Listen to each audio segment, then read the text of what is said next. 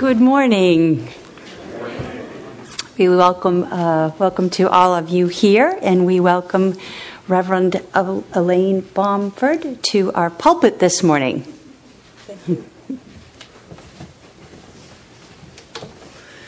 I'm happy to be here with you all this morning. Our opening words are by Philip Appleman Karma, Dharma, Pudding, and Pie. Oh, karma, dharma, pudding, and pie, give me a break before I die. Grant me wisdom, will, and wit, purity, probity, pluck, and grit. Trustworthy, loyal, helpful, kind, give me great abs and a steel trap mind. And forgive, ye gods, some humble advice. These little blessings would suffice to beget an earthly paradise. Make the bad people good and the good people nice. And before our world goes over the brink, teach the believers how to think. Thank you. I invite you to join in our covenant while our fuse singers light the chalice this morning. The words are printed in your order of service.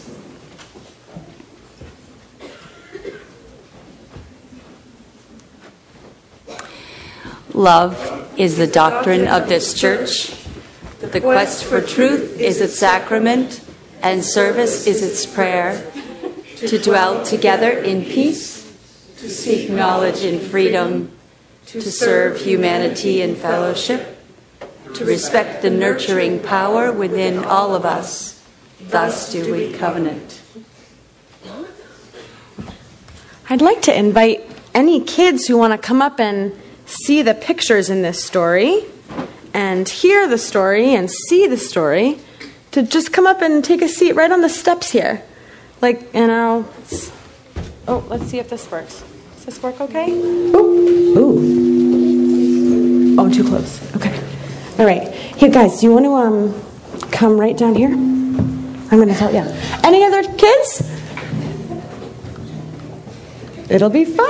Oh, the little baby wants to come. Yeah. Okay. So, this was a story that I was read when I was a kid, and I think it goes with the theme of um, mm, not taking yourself too seriously. Um, gosh, I'm not sure exactly what the title is actually. I have a copy of the book. Forget Me Not. Forget Me Not. Thank you. Is this? That's quite funny, isn't it? I why this is. Does everyone else hear a buzz? Yeah. It's okay. All right. Okay. Sydney's in a dreadful state. Unless he hurries, he'll be late. He's off to visit Cousin Joe. There's so much to remember, though. So you see, he's going for a trip. We're seeing a picture of Sydney walking down the stairs in his PJs. Sydney's a lion. And he's, you see his rain boots and binocular case. He's like that. I'll show. The presents wrapped, the cards been done. A fishing rod, that might be fun. Binoculars to see the view. A towel could be useful too. Where do you think he's going? Fishing. Fishing, towel. To the beach. To the beach. Raincoat, hat, umbrella, snack, thermos, camera, key, and pack. He's made a list of everything, but which does he forget to bring? Do you see? We'll come back to that page. Sydney's bus comes soon along. He takes a seat, but something's wrong. Jumping up, he cries, Oh dear, my umbrella isn't here. Oh. We see that he left his umbrella uh, on the lamppost. See it on the lamppost there? Hmm, but he still has a lot of other stuff. Off he gets to catch his train. Look, it's just begun to rain. He goes to put his raincoat on. Now, where on earth could that have gone? We're seeing the bus drive away, and it's It's left on the back seat of the bus. Do you see it? Never mind, he's caught the train. Time to check his list again. Oh no, he sighs. It can't be true. I've lost my brand new thermos, too. The thermos, let's see if we can see this thermos. Do you see the thermos there? Uh, it's on the bench. Fields and farmyards rattle past. Here is Sydney's stop at last. The sun, he cries. Just look at that. Did I forget to bring my hat? Where's his hat? Oh, I don't see. Uh, you think you see it? Oh, is it on the top right there through the window? Oh, yes, I see it. Oh. Right there. Oh, okay. Yep. Sydney's only halfway there. Now he has an hour to spare. Time to fish, he thinks. That's odd. I'm sure I brought my fishing rod. Oh, that's right. there it is. It's sitting in the middle of the street on a mm, trash can, just post. Yeah. Still, he says, what's done is done. I think I'll picnic in the sun. Just a minute, though. How weird. My snack has disappeared.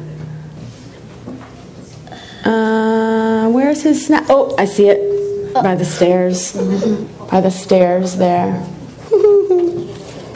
Time to go and get the boat. In he climbs, and off they float. I need a towel, the seat's all wet. Now, did I have one? I forget. Where's this? Oh, right on the beach. Not doing a lot of good right there.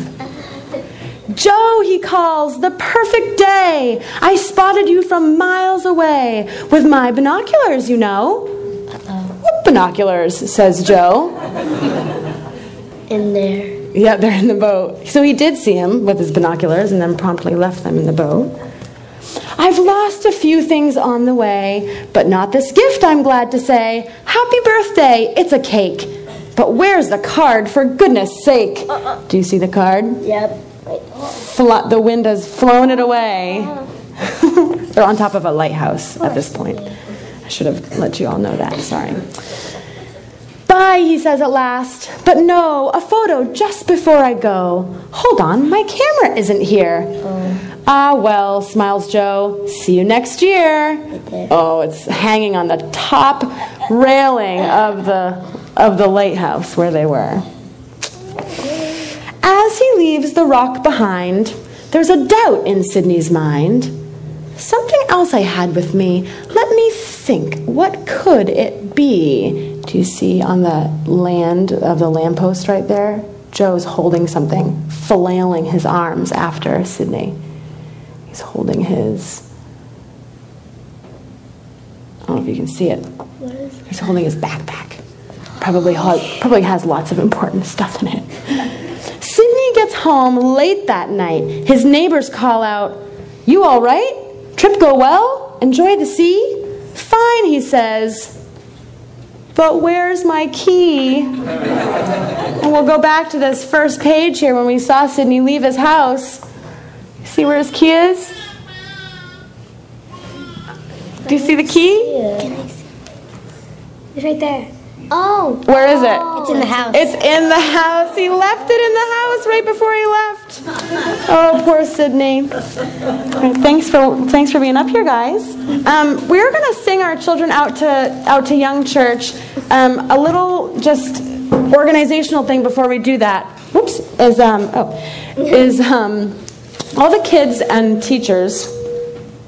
Could you meet me in the parish hall? So don't head downstairs.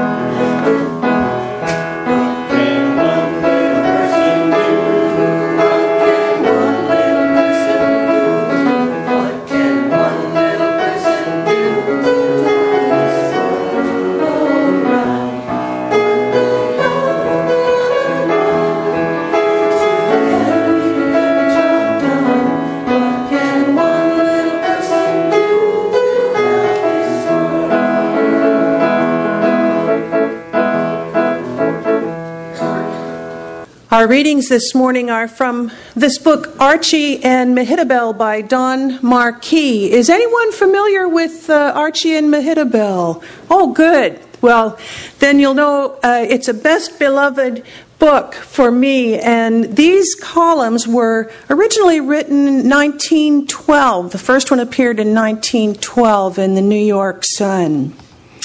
This is a little bit of a longish reading, but I hope you'll enjoy it. And is this too loud? Okay, good. The circumstances of Archie Archie the Cockroach's first appearance are narrated in the following extract from the sundial column of the New York Sun. Dobbs Ferry possesses a rat which slips out of his lair at night and runs a type typewriting machine in a garage. Unfortunately, he has always been interrupted by the watchman before he could produce a complete story. It was at first thought that the power which made the typewriter run was a ghost instead of a rat. It is an era of belief in communications from the spirit land. And since this matter had been reported in the public prints and seriously received, we are no longer afraid of being ridiculed, and we do not mind making a statement of something that happened to our own typewriter only a couple of weeks ago. We came into our room earlier than usual in the morning and discovered a gigantic cockroach jumping about upon the keys. He did not see us, and we watched him.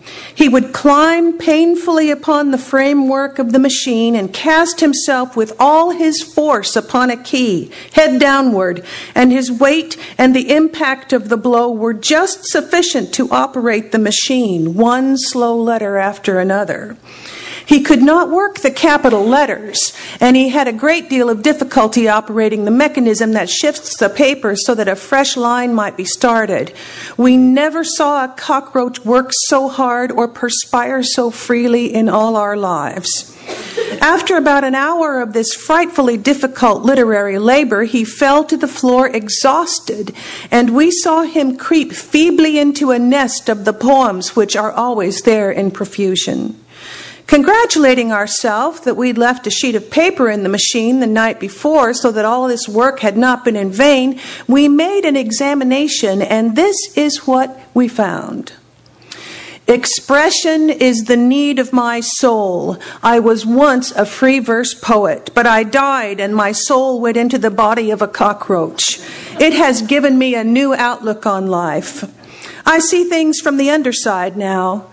Thank you for the apple peelings in the waste paper basket, but your paste is getting so stale I can't eat it. There's a cat here called Mehitabel, and I wish you would have remo- would have her removed. She nearly ate me the other night. Why don't she catch rats? That's what she's supposed to be for. There's a rat here she should get without delay. Most of these rats here are just rats, but this rat is like me. He has a human soul in him. He used to be a poet himself.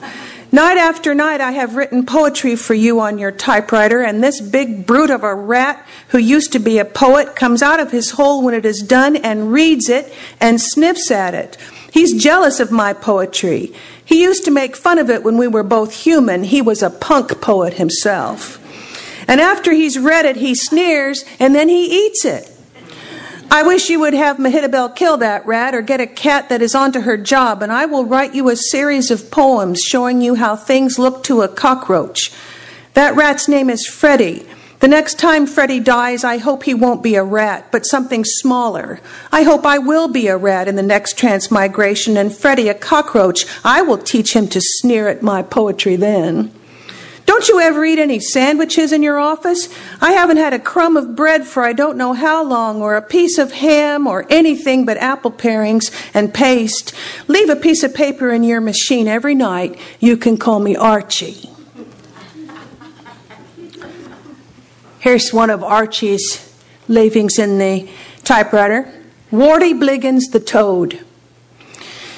I met a toad the other day by the name of Warty Bliggins. He was sitting under a toadstool, feeling contented. He explained that when the cosmos was created, that toadstool was especially planned for his personal shelter from sun and rain, thought out and prepared for him. Do not tell me, said Warty Bliggins, that there is not a purpose in the universe. The thought is blasphemy. A little more conversation revealed that Warty Bliggins considers himself to be the center of the universe. The earth exists to grow toadstools for him to sit under, the sun to give him light by day, and the moon, and wheeling constellations to make beautiful the night for the sake of Warty Bliggins. To what act of yours do you impute this interest on the part of the creator of the universe? I asked him. Why is it that you are so greatly favored? Ask rather, said Warty Bliggins, what the universe has done to deserve me. If I were a human being, I would not laugh too complacently at poor Warty Bliggins, for similar absurdities have only too often lodged in the crinkles of the human cerebrum. And one more. Can you handle one more? Okay. This is the lesson of the moth. I was talking to a moth the other evening. He was trying to break into an electric light bulb and fry himself on the wires. Why do you fellows pull this stunt? I asked him. Because it is the conventional thing for moths? Or why? If that had been an uncovered candle instead of an electric light bulb, you would now be a small, sightly, unsightly cinder. Have you no sense? Plenty of it, he answered, but at times we get tired of using it. We get bored with the routine and crave beauty and excitement. Fire is beautiful, and we know that if we get too close, it will kill us. But what does that matter? It is better to be happy for a moment and be burned up with beauty than to live a long time and be bored all the while. So we wad all our life up into one little roll and then we shoot the roll. That is what life is for. It is better to be a part of beauty for one instant and then cease to exist than to exist forever and never be a part of beauty. Our attitude toward life is easy come, easy go. We are like human beings used to be before they became too civilized to enjoy themselves. And before I could argue him out of his philosophy, he went and immolated himself on a cigar lighter. I do not agree with him. Myself, I would rather have half the happiness and twice the longevity. But at the same time, I wish I, that there was something I wanted as badly as he wanted to fry himself. Archie. Here in the readings. This is your opportunity in the service to share your joys and your sorrows. And I invite you to do that now. And if you would like to light a candle, let's see, here. You'll do that during, oh, you light the candle during the offertory. Boy, it's a good thing. You have to be a little easygoing when you have these guest ministers. We don't really know what's going on. now, do you all like to come up to the front for your joys and sorrows, or would you like me to bring the microphone to you? That's a loaded question. Go around. Okay. All right. Well, I'm going to start out to say I'm happy to see familiar faces from Ferry Beach here. You're not so far from Ferry Beach. I have to schlep across the state, but I imagine there are quite a few of us here for whom that's a dear place. So that's a real joy for me. Anyone have a joy or sorrow they'd like to share? My joy is that yesterday there was a March for Racial Unity in Exeter. Between 60 and 70 people participated. It was an ecumenical effort. I counted about 14 people from this congregation participating, including several children. And we had interesting historical information about racial history in this town, which Barbara Rinkunis prepared for us. And then we had some uh, statistics and facts about current racial problems in our country, which Kendra had a part in um, creating, as far as I know. Racial unity teams will continue to meet. We, we ask you, if you're interested, to uh, check out on the website, and we'll probably have announcements about future activity in the eFuse. I have a, a sorrow and a joy that are all wrapped up together, and mostly a big concern.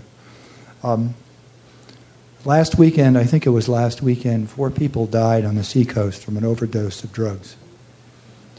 This comes home to me especially because I have a grandson who overdosed on drugs twice and was, by some miracle, his life was saved.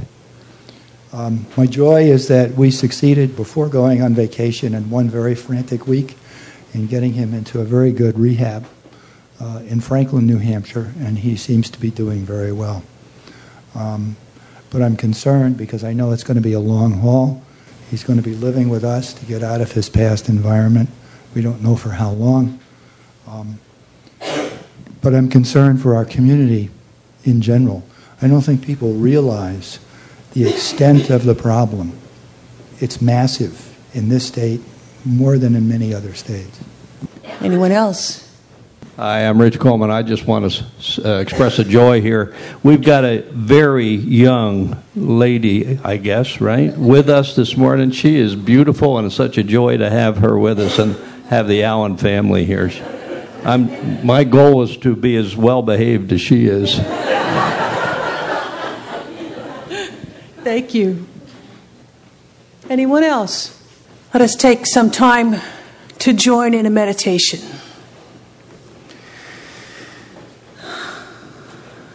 Spirit of life, we thank you for this beautiful day and this beautiful sanctuary and sense of acceptance and joy here in this sanctuary. May all of us have our worries and our concerns lifted up in a sense that we are all held in a wider spirit of compassion. May each of us be refreshed.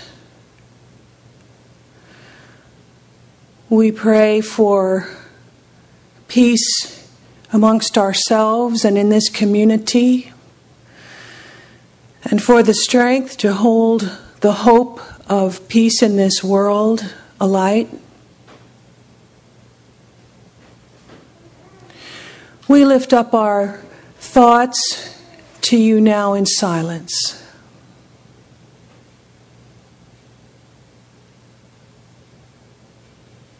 Blessed be. Take a deep cleansing breath and switch gears a little bit. We're going into a sermon on humor.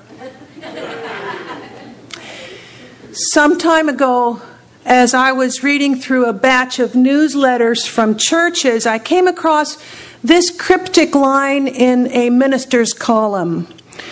I'd like to apologize for my accident in the pulpit last week and to thank you for your understanding.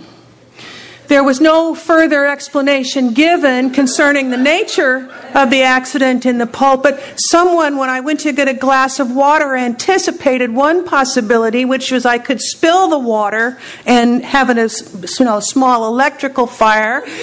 Maybe the uh, minister tripped, or maybe it was just a bad sermon. In his book, Still Here, Baba Ram Dass sketched the story of an accident in a similar setting. He said, a few years back, I was invited to speak to an audience of several thousand people in Denver. I sat in the front row of the hall as the host sang my praises, and when it came time for me to take the stage, rather than climb the steps like most 63 year olds would, my ego, inflated from too much praise, urged me to leap from the floor to the podium. The next thing I knew, I was flat on my face in front of this crowd, my leg mangled and bleeding. Rather than attend to my needs, I lectured for the next hour with blood dripping down my sock, too embarrassed to admit that I was ready to pass out. For my part, I, re- I recall a morning when I was preaching at the uh, Hopedale, Massachusetts Unitarian Universalist congregation. I'd never been to this church before, and I was humming along with the sermon when I took took a step back from the pulpit and I realized there was nothing underneath my foot, just thin air. In a flash, and too late, I realized that their regular minister, who was kind of on the short side, had put a block on the floor to raise herself up in the pulpit, but that this block wasn't fixed to the floor, and I had slid it out from underneath myself. So I just stepped down, and all at once I was six inches shorter, and I was mid sentence, and I didn't even stop. I didn't have the wherewithal to acknowledge this sort of obvious, funny little thing that had happened. So one part of me was rattling on with the sermon, and the other part of me was laughing at myself. I had had a first hand lesson in how precarious this profession is that experience has become an enduring metaphor for me. I think I know what I'm doing. I'm following the script that I have prepared, and everything is under control. If ever anybody tells you that, that's like a red flag for me. They say everything's under control. I'm looking around to see what's going to fly off. So then, all at once, the bottom falls out, and I realize I'm not quite as big as I had imagined. Who of us hasn't stepped confidently into midair or been taken down a peg or performed a macho leap of body or intellect and fallen flat or had some kind of an accident in the pulpit or other public venue which robbed you of all semblance of control? My beloved music teacher back in Santa Fe, New Mexico, Margaret Croce, used to tell me no matter what happens, keep smiling. I once sang the tune Christmas Time is Here with four friends for a sizable audience at a holiday concert. You all know this Vince Guaraldi tune, Christmas Time is Here? Well, we were singing it in five part harmony, a cappella, without, which is uh, without instrumental accompaniment, as you probably know. And someone, I think it was the bass, hit a wrong note and then I hit a wrong interval, and from there on it was just like dominoes. The result was we were singing this song in at least four different keys. So we looked at each other, and we knew there was no way to rescue it. We kept going, we kept smiling, and our most difficult challenge, in fact, was to keep from laughing. And afterwards, a friend of mine, a blues musician, came up to me and he said, You know, Elaine, that was a very modern piece you all sang. I've never heard harmonies like that before. So, whether the joke is shared by everyone or by those in the know or is known only to you, that still small voice inside laughing away so often helps us to endure disharmonies, wipeouts, and takedowns with equanimity. According to Jimmy Carr and Lucy Greaves in their book Only Joking, the generally accepted evolutionary explanation for the development of laughter argues that it evolved from a threat response or warning. Early man, as they say, early human beings, the theory goes, thought he saw a woolly mammoth charging across the tundra. He bared his teeth, narrowed his eyes, and prepared to scream the alarm to the rest of the tribe. And suddenly the woolly mammoth slipped and fell down, out cold. This sort of accident was sadly all too common during the Ice Age. Early man's grimace of fear softened into a wide smile, and his scream of alarm became a hearty laugh as he ran to fetch his mammoth disemboweling hook and his brothers. In other words, laughter is a release of tension on discovering that a perceived threat is not, in fact, a threat at all. Certainly, there are threats in life that are difficult to laugh away. It all depends, I think, on whether we can separate ourselves from the part within us that is threatened. The ego is an easy target for fear, anger, and emotional pain. Humor can break into that tension with spontaneous power, providing new perspective, showing us we are not only our egos, we are something more, giving us opportunity to disengage from fear or anger. Have you ever been so angry at another person that you could turn red in the face and something happens in the middle of your argument that makes you both laugh? Has that ever happened to you? I think of a furious exchange with my daughter, Johanna. She's now grown, but these were in those stormy early teen years. Yes, we did survive them. But in the middle of this fight, she blurted out at me, Monitor your own existence.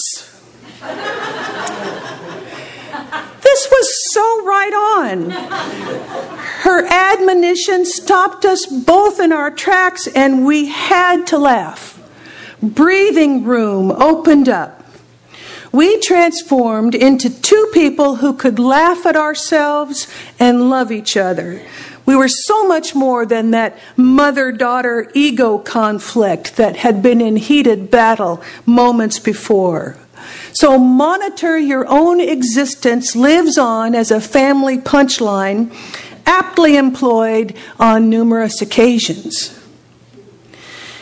As many of you have probably witnessed, humor often breaks the tension even in the face of death.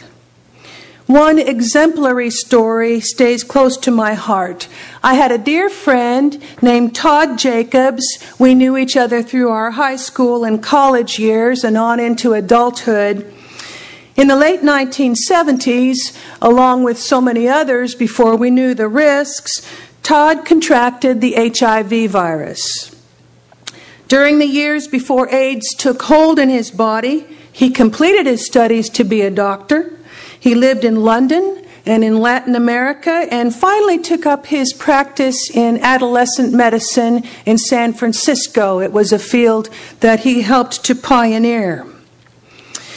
As a physician, Todd had a very clear understanding of the progression of the disease and the timing of the breakthroughs in treatment and his chances for survival. He was a pragmatic man.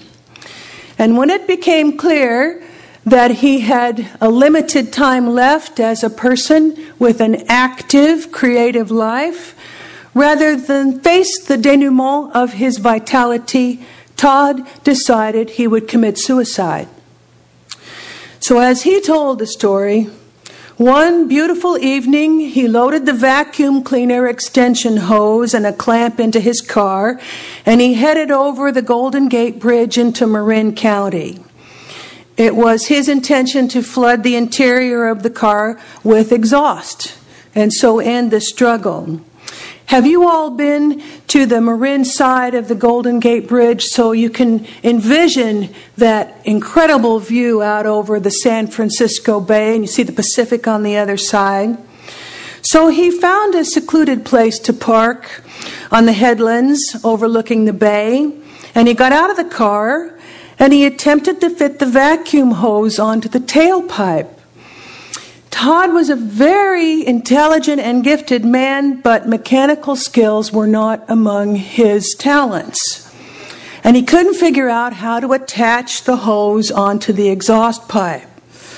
After about a half an hour of trying to jigger this hose onto the exhaust pipe, he realized that solving this problem had become more important to him than offing himself.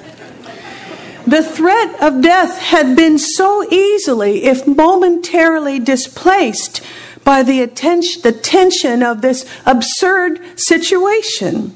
So he began to laugh at his own ineptitude. He loaded the hose back in the trunk, drove home, and faced the music. Todd outlived his own expectations, as it turned out, and for almost two more years, he experienced a genuinely enjoyable life. Looking forward, never regretting the path laughter had opened up for him in the deepest darkness.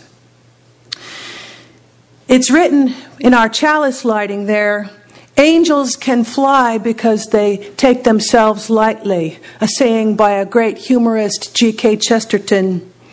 And I trust that Todd got issued a pair of easy to work wings when he passed on. In this life, he shared the powerful, uplifting grace of mirth. The light in his spirit dispersed the tension of impending death. And in order to honor him, I sometimes feel that I can try to do no less. I imagine many of you have memories of loved ones whose inspiration and even humor leads you to get rid of the heavy weight of the ego's sorrows and fears. And that that memory may help you to take yourself more lightly too. In Only Joking, Carr and Greeves cite the work of neuroscientist V.S. Ramachandran. Ramachandran identified a laughter circuit in the brain, a network deep in the limbic system, the seat of our emotions, which fires up when we find something funny. His research demonstrates that the neural pathways for pain, fear, and laughter are intimately connected. Ramachandran's theory is truly amazing. Pain, fear, and laughter are next door neighbors in the workings of our brains. That's pretty amazing, isn't it?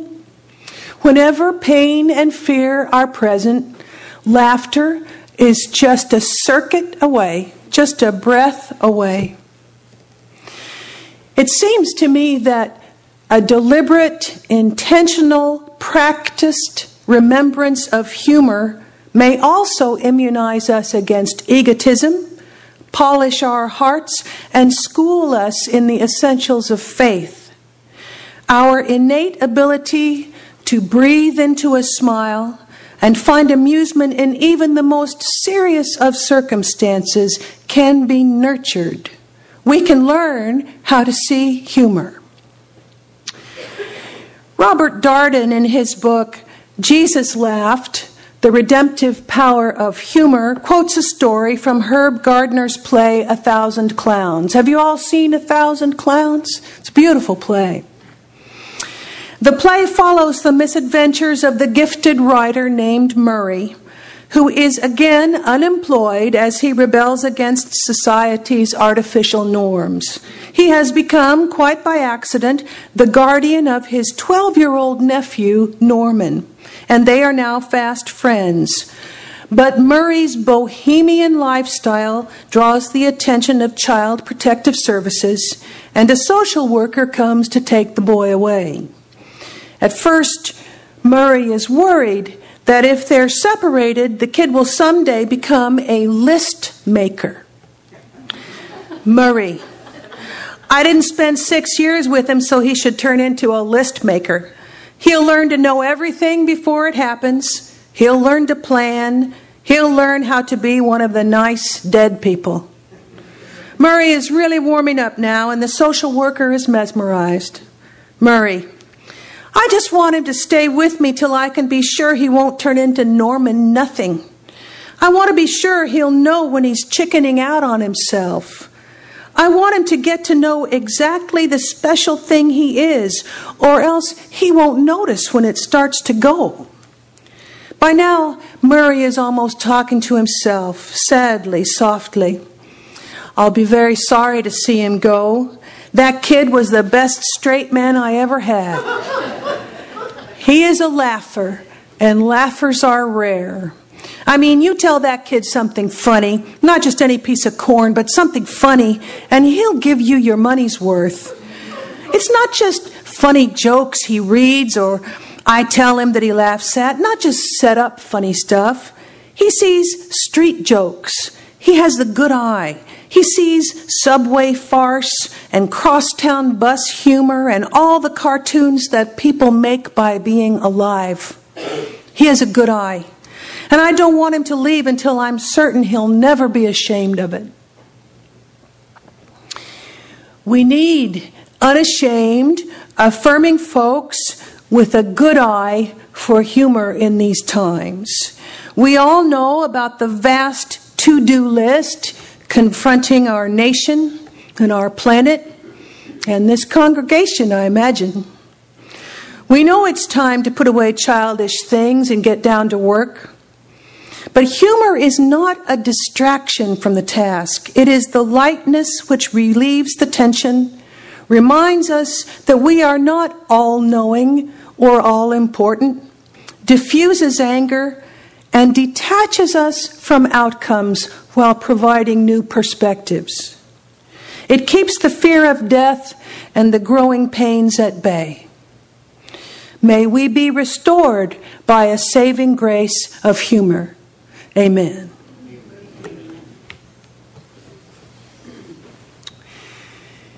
Now's the time for the offering.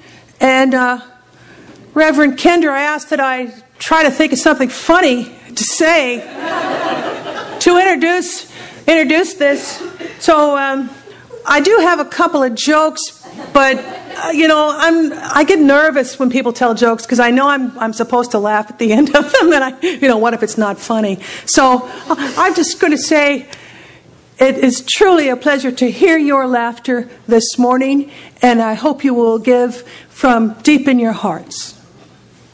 And there are candles available, three places. Right. Right here. Light one for a memory, a celebration, something that makes you laugh.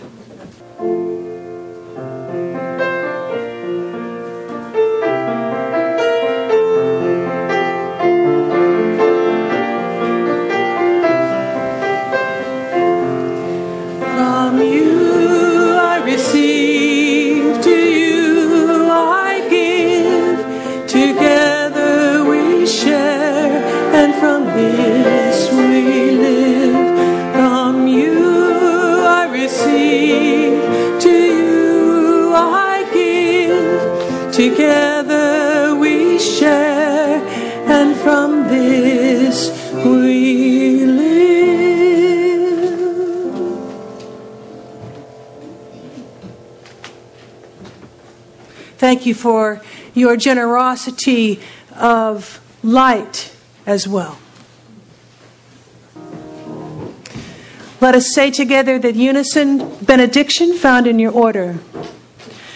Go in peace, speak truth, give thanks each day. Respect the earth and all creatures, for they are alive like you. Care for your body, it is a wondrous gift. Be gentle with yourself.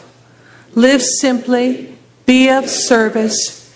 Be guided by your faith and not your fear. Go lightly on your way. Walk in a sacred manner.